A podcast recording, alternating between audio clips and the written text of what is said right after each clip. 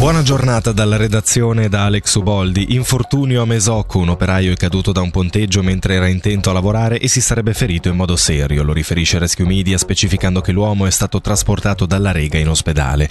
La strada cantonale nei pressi del cantiere è stata temporaneamente chiusa per agevolare le operazioni di soccorso.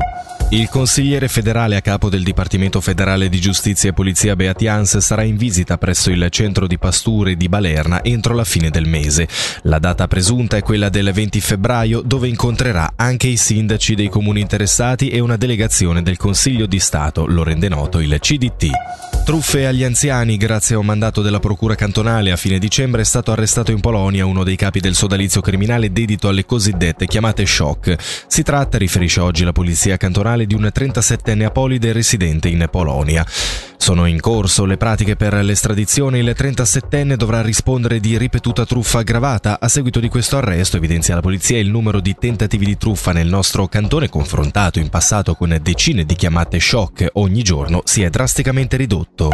Una giornata di solidarietà e speranza per abbattere le barriere e dimostrare che nessuno è solo nella malattia. Si terrà domani dalle 10 alle 19 all'Asilo Ciani di Lugano la manifestazione organizzata dalla Lega Cancro Ticino in occasione della giornata mondiale contro questa malattia. Ce ne parla la direttrice Alba Masullo. La nostra idea è quella di far sentire meno sole le persone, cioè già nel nostro lavoro quotidiano è quello di alleggerire diciamo, le preoccupazioni, il fardello di chi si ammala e deve riorganizzare la vita in qualche modo. Ti cade tutto addosso, bisogna ripensare tutto, bisogna organizzarsi, però poi c'è la resilienza che ci permette di andare avanti anche attingendo ai supporti che ci sono sul territorio. Il 3 febbraio sottolineiamo la giornata mondiale contro il cancro, con questo incontro di una giornata intera, il FIRRUR sarà la creazione di un'opera d'arte visiva, quindi quadri, e musicale. Ogni persona che passa può lasciare la sua impronta nell'opera d'arte. Nel contempo le persone che appunto vengono a trovarci e hanno di, un po' più di tempo possono partecipare a uno degli atelier che proponiamo, c'è lo yoga, c'è la consulenza in armocromia, la mindfulness, il pilates. Domani è possibile per tutti assaggiarle, conoscerle, vederle, entrarci in contatto, senza barriere, persona ammalata o non ammalata, ci mischieremo tutti senza la connotazione o lo stigma della malattia.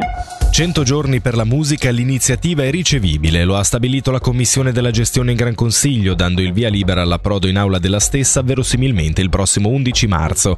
Il comitato promotore aveva consegnato a inizio maggio ben più delle 7.000 firme necessarie. Sentiamo il presidente della Federazione delle Scuole di Musica Ticinesi, Matteo Piazza. L'iniziativa 100 giorni per la musica nasce per implementare anche in Ticino l'articolo 67A della Costituzione federale che è stato votato dal popolo a larghissima maggioranza nel 2012 e che dice chiaramente come ogni cittadino svizzero abbia diritto, indipendentemente dalla propria estrazione sociale, a una formazione musicale di qualità. La prima reazione positiva l'abbiamo già avuta nella popolazione, adesso eh, abbiamo una ulteriore reazione positiva, questa volta da parte nostra, da parte dei, degli iniziativisti, quando il Gran Consiglio si è espresso sulla ricevibilità di questa iniziativa Aldo Pessina si è spento la notte scorsa all'età di 87 anni, personaggio di spicco del Partito Liberale Radicale di Lugano e zio dell'attuale sindaco Michele Foletti. Pessina è stato attivo 28 anni nel Consiglio Comunale Cittadino, presidente del PLR luganese dal 1995 al 2006